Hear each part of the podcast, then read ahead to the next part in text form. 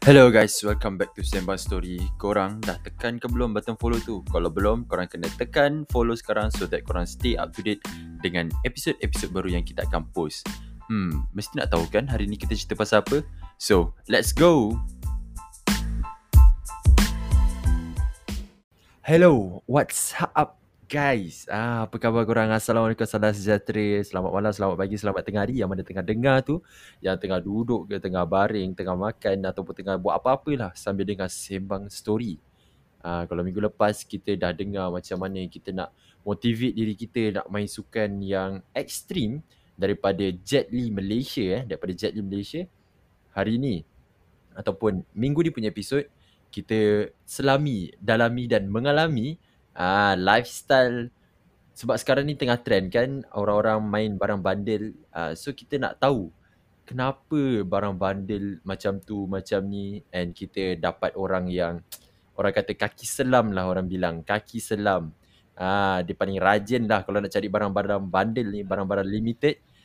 Inilah dia orang dia. Kalau korang nak cari, kita akan perkenalkan dulu siapa orang tu, siapa guest kita pada hari ni. Tapi sebelum tu, korang dah tekan belum button follow Sembang Story? Kalau belum, boleh tekan follow. And dekat IG pun sama, Sembang Story. Jangan lupa follow, like and comment. Kalau boleh, share lah bro. Alright, so tak apa buang masa, let's go. Kita kenal dulu dengan guest kita pada hari ni. Kita panggil dia Pekena. Okay, so Pekena, let's go. Hi guys, nama aku Pekena. Assalamualaikum Dan, sihat lah? Waalaikumsalam, baik doh, tak ada hal. Baik, mantap. Thank you doh, sudi jumpa aku untuk podcast kau ni. Rasa bangga lah. Weh, bangga Tak adalah Sembang Story ni biasa-biasa je. Tapi kita invite orang yang luar biasa macam tu. Sebab kita nak bagikan yang terbaik dekat orang-orang yang tengah dengar ni. Betul-betul. Ilmu ni kita kena share kat orang semua lah. Betul, ilmu ni kalau kita simpan seorang-seorang buat apa, tak dapat apa kan. Better kita share. Sharing is caring orang cakap. Macam tu.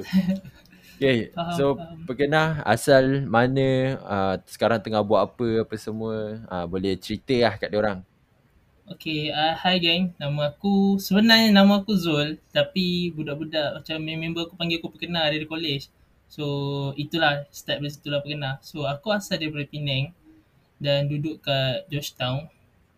And then kalau nak tahu, bandel ni aku start 3 tahun lepas lah. Masa sebelum aku masuk universiti, baru aku start selam. Sebelum universiti tu memang aku tak tahu pasal bandel ni lagi.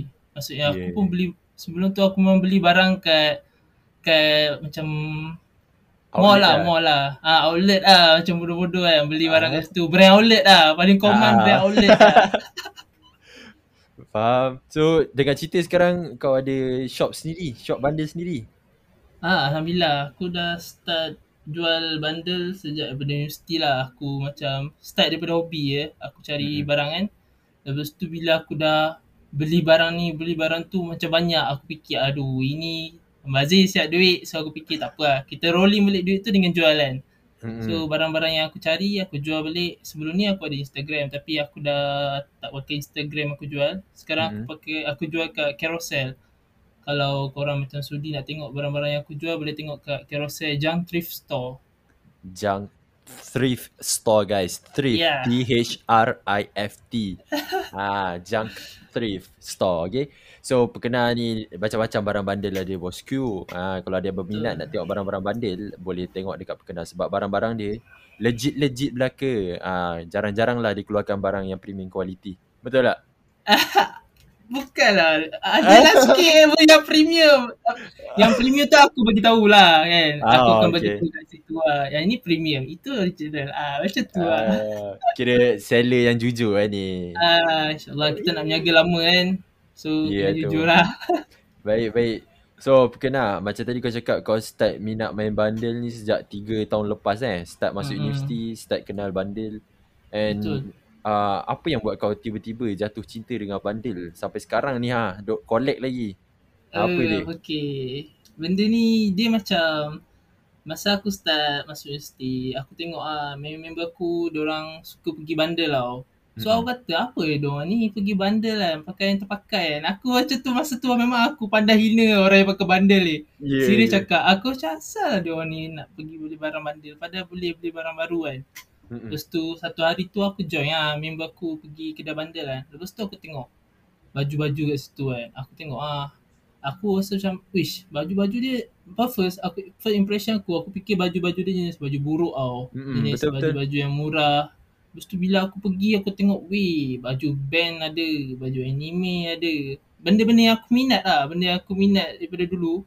So bila aku tengok ke situ aku macam oh macam ni bandel yang ada. So sejak daripada tu aku macam first day yang aku pergi tu memang aku terus beli lah. Aku beli tapi harga pun memang ikut macam aku tak tahu lagi range harga bandel tu.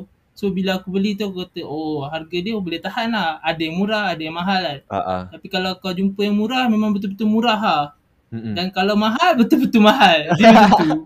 Itu masalah dia. Betul. Tu macam kita tengok dekat ni lah. Apa night vintage lah. Vintage night market ada. Dan yang paling market baru macam Bandar Expo yang baru-baru ni kan. Yang orang dah viral-viral kan ni kan. Weh 1.2k baju sahaja 1.2k. Kau dah boleh bayar down payment expire betul tu. Padahal beli baju. Lepas tu aku tengok yang baru ni viral kat TikTok juga, dia beli kat isteri dia jaket M&M tu. Yep, itu pun mahal. Aku sebenarnya dia ada macam aku explain lah. Kalau kau nak tahu pasal benda tu sebab apa dia mahal kan. Boleh aku explain sikit lah. Kalau macam ada yang before this Bandar Expo tu lah, yang dia orang jual baju 1.2 1.8k baju Akira, baju ada depan dia jenama Akira kan. Itu sebenarnya baju anime. And then anime tu tahun 1998 kan. Maksudnya dah lama lah, anime lama kan. So baju tu macam baju yang sebenarnya baju tu orang yang betul-betul minat dia akan tahu tau pasal baju tu. Orang yang betul-betul minat pasal anime tu. Betul. Dan sebabkan itulah harga dia pun mahal sebab baju tu baju lama. And then satu lagi ada kolektor dia tersendiri.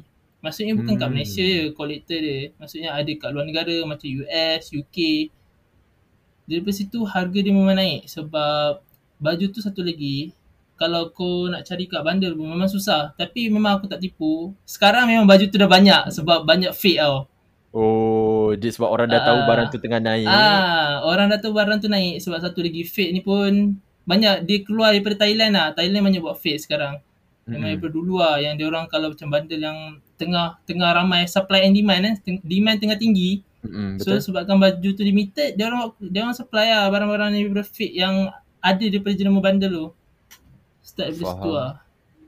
Satu lagi aku boleh cerita harga dia kat situ pun memang agak mahal sebab aku pernah tengok orang jual baju tu lagi mahal daripada tu tau. So aku tak rasa pelik lah bila dia jual mahal tu sebab aku tahu ada orang yang betul-betul akan beli.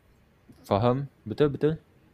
Dia contoh orang dah betul minat barang-barang Nike klasik kan. Sanggup labur sampai beratus-ratus sebab dia tahu dia benda tu ada nilai kan. Bagi dia ada nilai. Bagi kita yang tak tahu apa, kita macam apa ada ni beli mahal kan. Tapi bila orang tu beli, aku rasa macam kepuasan tau untuk dia kan. So betul, dia sanggup nak laburkan duit yang banyak kat situ. Itu pendapat aku lah. So macam yang aku cakap tadi, barang lama dah jadi tiba-tiba orang tiru jadi fake kan. So pada pandangan kau, kenapa tiba-tiba scene bandel ni jadi top? Sebab before this mana ada expo-expo macam ni sangat pun kan. So Nono tiba-tiba meletup barang-barang bandel. Kau rasa kenapa tu? Expo ni aku boleh cakap expo ni dah lama ada. Cuma dulu tak famous macam sekarang tau. Maksudnya masa dulu scene bandel ni tak sebesar scene bandel yang sekarang yang ada ni. Dia famous ni sejak PKP lah. Kalau kau perasan lepas sejak PKP tu orang macam tengok online apa semua kan. Sejak benda tu orang kalau buka Facebook ke buka TikTok mesti ada punya. Tak tipu lah, mesti ada orang tengah buat live bandel. Lepas tu orang akan macam tengok orang yang tak pernah layan bandel pun dia akan tengok. Sebab kadang-kadang orang yang buat live bandel ni pun macam best tau. Aku selalu tengok sebab aku tak beli pun. Aku tengok sebab aku suka tengok dia borak tau. Cara dia nak jual lawak. So bagi aku benda tu terhibur walaupun tak beli. Tapi kadang-kadang teracun gak ah, terbeli gak. Racun tu aku tak minat. Racun itu benar geng. Bahaya racun tu racun. Kadang-kadang tengok macam aduh, baju dah cantik tapi tengok wallet macam tak cukup. Tapi kalau aku tak ambil orang lain ambil kan. Yeah, so dia akan bagi tahu beli. Ya, betul-betul. Dia akan saja dia masa live tu dia akan cakap, "Gang, ni ada sepasang ni. Ini rare lah apalah." Eh. Lepas tu kita macam aduh, dia ni saja dia nak suruh beli. Tapi sebabkan tu lah. Dan satu lagi, kalau kau tahu sekarang kan hari tu pernah ada masuk berita apa semua yang budak kat Instagram jual baju bandel dan kaya. Dia macam jual baju bandel dan lepas tu income dia banyak ah. Ada nama kedai dia Savage Store MY. Yes, ya owner ni Siti Harun. Yep, itu kan. Itu salah satu sebab lah sebab apa si bandar kat Malaysia ni. Itu salah satu sebab si bandar kat Malaysia ni tiba-tiba terkenal sebab daripada situ.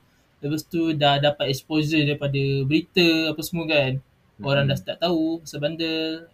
Orang dah macam budak-budak pun dah macam dah minat lah bandel ni. Dia orang dah tahu ada bandel, ada certain barang yang betul-betul dia orang minat, dia orang kena cari kat bandel sebab kau nak pergi mall tak dapat barang-barang macam tu. Mall semua barang-barang baru kan. Mall pun kadang dia reproduce balik barang yang daripada bandel tu. Maksudnya baju-baju macam kalau kau pergi kat Cotton On kan. Banyak kan baju-baju band. Dia reproduce balik dia tu daripada barang vintage yang lama. Oh ya. Dia reproduce kalau dia akan ambil macam baju band apa semua tu dia ambil daripada t-shirt yang lama and then dia reproduce lah kat situ tapi harga memang murah lah sebab situ kan kedai tu kan fast fashion kan so setiap tahun mesti ada baru kan dan kalau kau nak cari yang original memang mahal maksudnya kalau kau nak cari yang betul-betul kau tahu benda tu vintage memang mahal sebab ada kolektor dia memang akan ada supply and demand kat situ orang akan cari barang tu sebab tu lah orang yang simpan barang tu dia sanggup nak jual mahal sebab dia tahu ada orang akan beli. Tapi kadang harga dia pun kadang mengarut kan. Aku betul. Kadang asal lah mengarut dia harga dia orang jual kan. Tapi bila aku fikir balik kalau ada orang beli kan. Asal dia nak beli tu barang tu padahal benda tu baju kan. Tapi sebabkan kemungkinan salah satu dia ada macam-macam sebab. Satu dia nak marketing pasal dia ke. Macam dia ada kedai bandel kan. Dia beli lah barang mahal. Sebab orang tiba-tiba dia beli macam yang baru-baru ni kan. Tiba-tiba dah viral kan. Dia orang boleh marketing balik kedai dia orang kat situ. Betul-betul. Satu lagi sebabkan mungkin memang minat dia daripada dulu sejak kecil dia tengok cerita Akira tu. Lepas tu dia dah tengok cerita Akira tu. Mana tahu dia dah minat nak beli daripada dulu tapi tak dapat. Sekarang baru dah besar baru dah ada duit nak beli kan. So dia beli lah. Tapi bagi aku ini pendapat jujur aku lah. Bagi aku baju tu tak lawa. Biasa. Kau nak fashion dengan baju tu pun macam biasa. Kau boleh cari lagi lawa benda tu. Tapi sebab minat orang masing-masing kan. Betul. Dia bila dah suka kan orang kata bila dah cinta semua benda dia boleh buat. Lepas tu aku ada tengok satu video tau. Dia pasal baju band Rolling Stone yang naga dekat atas stadium tu. Yang tu berkekeh weh harga dia. Aku tengok macam what? Mahal gila tu. Itu sebenarnya barang tu daripada SIM bandel tak famous lagi barang tu memang mahal. Daripada dulu barang tu memang mahal sebab kau tahu lah sebab Rolling Stone kan. Lepas tu satu lagi baju tu dia khaskan masa zaman pada tahun tu masa dia orang pergi konsert. Masa pergi konsert tu je dia orang dapat baju tu.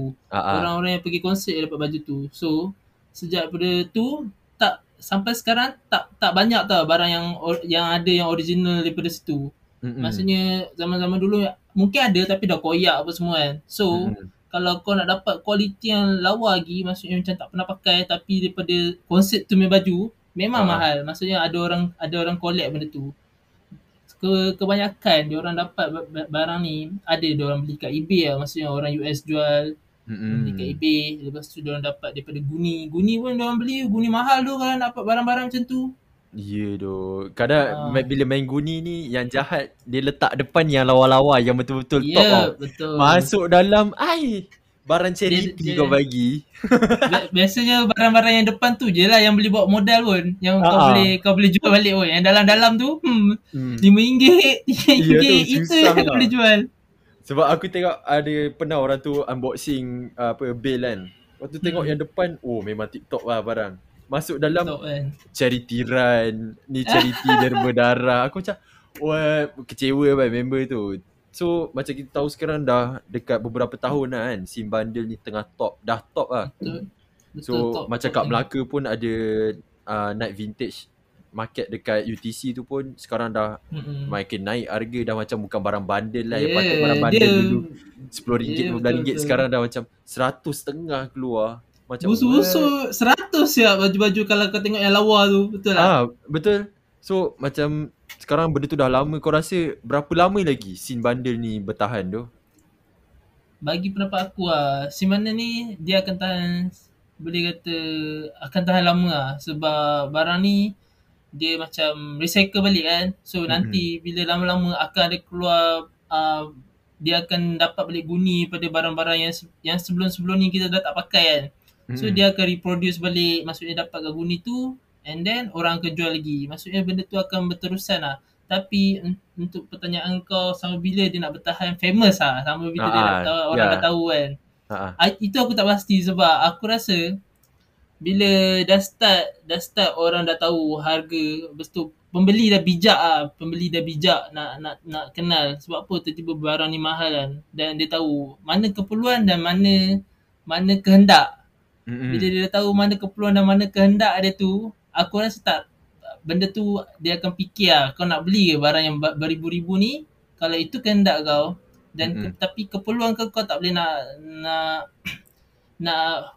tunaikan dan tapi nak isi, tapi itu kehendak kau. Better kau tak payah beli lah, aku rasa.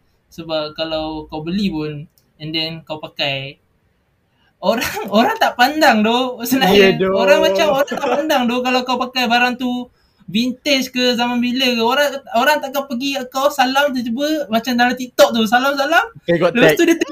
Orang tak buat tu. Kat realiti dunia sebenar orang tak buat benda tu. Aduh. Kau akan dapat kepuasan kat diri kau sendiri. So kalau kau rasa itu kepuasan untuk diri kau dan itu kau rasa okey, aku beli aku rasa happy, tak apa, teruskan. Tapi kalau kau rasa dalam diri kau nak beli barang tu nak menunjuk ke orang, better tak payah lah. Sebab barang-barang ni betul-betul sebetul-betulnya orang beli sebab dia nak collect tau. Maksudnya itu kenangan dia masa zaman dia kecil, macam baju Akira, macam Rolling Stone, kenangan dia kecil. Maksudnya dia dah daripada dulu dia dah minat benda tu, and then sekarang baru dia dapat beli, dia beli dan dia simpan lah. Sebab benda tu macam kenangan kan, dan dia boleh tengok, oh ini baju ni dulu, kalau dia boleh cerita kat orang, ini baju ni dulu orang masa pergi konsert Rolling Stone punya baju, boleh lah dia nak bangga sikit kat cucu-cucu dia apa nanti kan. Macam tu lah. Sebab satu lagi, barang-barang bandar sekarang pun betul lah kau tu, harga dia memang dah gila lah. Harga dah pelik-pelik sekarang. Mengarut. Sebab ikut ni lah. Kalau dah makin ramai orang nak, makin ramai orang nak satu barang tu, penjual akan naik harga. Maksudnya dia dah tahu orang nak beli barang ni. So barang tu pun limited sebab ada selai. Dia pun dapat daripada toko tu selai baju tu. So nak tak nak, kalau dia nak jual pun, kalau dia sayang mesti dia jual mahal lah, takkan dia nak jual murah. Sebab barang tu kalau dia nak buka guni yang baru pun takkan susah lah nak jumpa. Maksudnya 2 tahun 3 tahun sekali boleh jumpa, tak pun takkan jumpa dah lepas ni. Betul. Benda tu rare kan. Tu yang dia apa lah, harga jadi tinggi lah. Macam kau cakap tadi lah, apa supply and demand kan. Supply sikit, apa demand sikit, supply banyak. Turun lah harga. Takkan kan? Harga akan turun lah. Maksudnya tak ramai orang nak beli, dia orang terpaksa akan turun ke sebab dia orang pun nak sustain kan niaga. Dia orang pun nak apa, balik modal orang bilang. Nak balik modal. So macam ni apa, kena nasihat lah untuk kawan-kawan kita yang baru nak start main scene bundle ni kan. Dia orang nak contoh macam nak kenal barang ni ori ke, barang ni fake ke, macam tu. Boleh, ataupun perlu ke tak aku beli, macam tu. Macam kau nasihat kau tadi lah. So yang ni yang last lah, bagi tahu kat diorang apa sebenarnya scene bundle ni lah, tips and tricks lah. Scene bundle ni untuk aku lah, aku beli bundle sebab dia macam klise lah, tapi aku beli bundle sebab aku fikir benda tu macam akan akan bagus untuk alam sekitar. Betul kan? Sebab benda tu bagus untuk alam sekitar, sebab aku beli barang yang terpakai kan. Maksudnya aku tak beli barang-barang baru. So aku tak support benda-benda baru kan. Aku beli barang terpakai. So aku rasa macam aku dah tolonglah sikit alam sekitar tu. Aku rasa adalah bantu sikit lah. Adalah bantu contribute tu aku rasa. And then satu lagi, kalau kau betul-betul minat lah, kau jangan ikut kawan lah benda ni. Benda ni kau jangan ikut kawan. Kalau kau betul minat, kau rasa aku suka lah pakai baju bandel kan. Kau rasa macam tu, tak apa lah, kau pakai lah. Sebab betul-betul macam kalau kau cari kat bandar tu, kau jumpa baju yang sebelum ni masa kecil-kecil kau tengok movie Thomas and Friends ke, Upin-Ipin ke lama, tiba-tiba kau jumpa kat bandel, kau rasa, ui ini zaman kecil-kecil aku tu, aku dah beli cari. Kau beli lah. Kau nak pakai kan, kau nak kata oh ini aku punya kenangan. Dia macam tu tau. Maksudnya kalau kau cari kat bandel, benda tu macam kau rasa itu sebelum-sebelum ni kau tak pernah dapat masa kecil. Maksudnya kau tengok, ui ini dulu aku kecil aku minat dong kartun ni apa, belilah.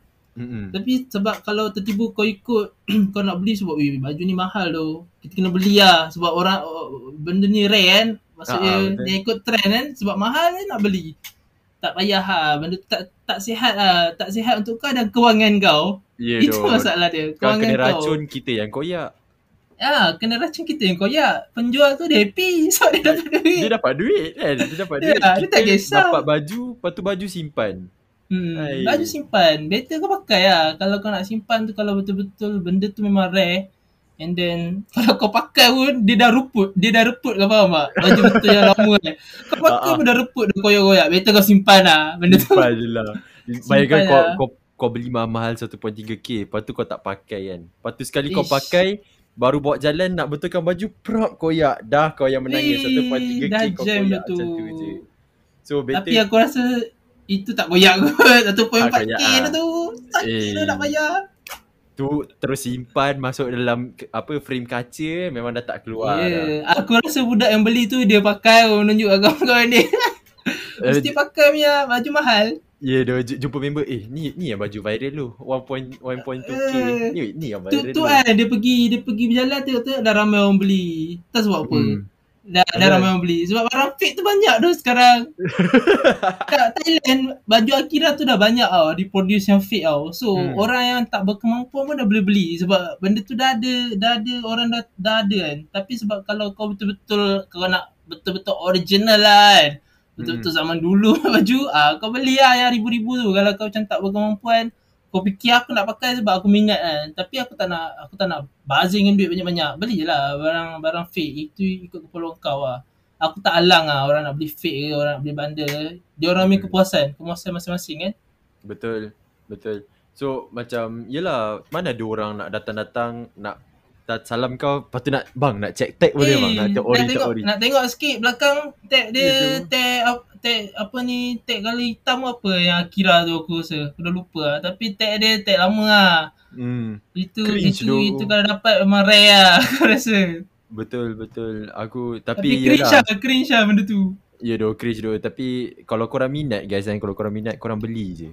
Kalau tu betul-betul korang rasa okay ni lah masa aku untuk labur duit aku sebab aku dah lama dah nak benda ni kan, tapi tak pernah dapat. Contoh macam dulu kau nak beli baju IM Nikon tu kan, tapi tak ada. Lepas tu 20 tahun akan datang tiba-tiba barang tu masuk bandel. Jadi kenangan kau masa dulu aku nak beli tapi tak mampu kan. Lepas tu dapat pula yang ori kan. So beli je guys, tapi beli ikut kemampuan lah. Bak kata pekena, ikut kemampuan lah. Jangan pakai sebab nak puaskan mata orang, tapi nak puaskan jangan ikut kehendak kau, ikut kat kewangan kau tu. Betul-betul kan. Melainkan pandai bijak berbelanja lah. Melainkan kau tu betul billionaire, millionaire, tak pun adalah duit lebih-lebih, kau nak labur dekat situ untuk kepuasan diri, boleh. Tapi yelah, kalau kepuasan diri banyak lagi tu. Kalau kau fikir kau beli tu kau boleh flip balik, baju tu kau boleh jual balik harga tinggi, tak apa lah, teruskan. Betul. Kalau kau dapat macam baju Akira tu tiba, aku pernah jumpa tau baju Akira tu. Aku disclaimer, aku pernah jumpa kat Facebook orang nak jual masa tu. Masa tu tak famous dia, orang nak jual masa tu 500. Aku fikir mahal. Masa tu aku dah rasa mahal lah. 3 tahun lepas sampai cerita lah ni. Masa tu aku tengok kat Facebook orang nak jual, kata mahal siap dia ni jual 300, 500 lebih. Aku fikir ada orang nak beli je. Tengok dah sold out kan. Bila baju, aku dah tahu zaman sekarang ni orang jual beli baju tu 2-3-4 ribu, aku kata oish menyesal sih aku tak beli dulu. Padahal aku dah rasa menyesal. Rupa-rupanya benda tu macam bila kau simpan lagi lama lagi mahal lah harga dia. Tapi harga dia nak tak nak dia macam dia takkan stable lah kat situ. Maksudnya dia takkan tinggi sampai bila-bila. Dia kena tengok kalau betul-betul ada orang nak beli, ada demand dia, barulah harga dia tinggi kan. Betul. Logik lah kan. Betul. Contoh macam Uniqlo pun dah berapa banyak dia collaborate dengan anime, dengan kartun-kartun kan. Ha, yang tu tak mustahil satu masa tiba-tiba barang tu top balik. Ah, daripada Uniqlo yang elok barang 70 jadi 500, 400. Ah, dah ada loh. Then benda tu sebenarnya. Ya, dah jadi ya. Kau tengok yang baju kaos tu, kaos. Uniqlo kaos. Dia dah ada orang jual sampai kat bundle dia dapat 100 lebih. Aku fikir aduh, ini baju Uniqlo siap. Uniqlo boleh 100 lebih aku kata tak boleh buat apa lah. Benda ni dah jadi macam ni. Kalau ada orang nak beli lah. Kita tak boleh nak tegur kan. Benda tu betul, dah ada orang fikir benda tu mahal. Ikut je lah. Ya doh. So ya guys, tu je episod kita pada hari ni. Kita borak-borak pasal scene bandil, and thank you so much to Pekena. Dia dah bagi banyak sangat apa orang kata pendapat, input. So hopefully you guys boleh fikir baik-baik lah sebelum nak masuk scene bandil ni. Kalau dapat barang jackpot sedap lah. Kalau dapat barang jackpot korang labur duit sedap lah. Tapi kita tengok benda tu boleh sustain sampai bila. Tapi ya macam orang cakap, orang minat main motor pun boleh keluar ribu-ribu. Orang minat main kereta pun boleh ratus-ratus ribu dia habiskan kan. So benda tu ikut minat, kepuasan diri dan renung-renungkan bank account anda. Tu je lah. Dan janganlah kecam budak-budak bandar please. Ya yeah, doh. Aku tengok ramai doh kecam kat TikTok semua. Sedih gak ah. Ya yeah, doh. Aku padahal scene bandar ni pada aku satu platform yang bagus sebab bagi peluang dekat anak-anak muda kita berbisnes tau. Bisnes apa je anak muda kita sekarang ni boleh buat selain daripada yang dah ada kan. So bandar ni aku rasa salah satu yang it's a good platform. Alternatif yang okey lah untuk diorang start awal-awal dalam bisnes kan. True. Satu bill tu pun baru berapa. So diorang at least diorang belajar bisnes daripada bandil. Mana tahu satu hari diorang ada brand diorang sendiri yang keluar keluaran maybe lebih baik daripada barang bandil sendiri kan. Kita tak tahu. So kita doa je lah yang baik-baik untuk diorang, and kita pun doa yang baik-baik untuk diri kita sendiri. So thank you so much Pekena for episode kali ni. And thank you dah jumpa aku. Ya doh, tak ada masalah doh. Sebab kita tolong kawan-kawan tolong kita macam tu guys. Korang ingat tau, kalau korang tak ada kawan, korang susah tau hidup. So yang mana introvert tu cubalah untuk kawan-kawan cari network, networking. Alright, so thank you so much lagi sekali Pekena, thank you. And thank you so much guys yang dah dengar episod kita sampai ke this part, and jangan lupa untuk tunggu episod next week, and kalau belum dengar episod sebelum ni, korang boleh slide and tekan je episod yang korang nak dengar. And stay tune, jangan lupa follow, like and share guys, okay? Kita jumpa lagi pada episod yang akan datang. Bye guys. 3, 2, 1, cut!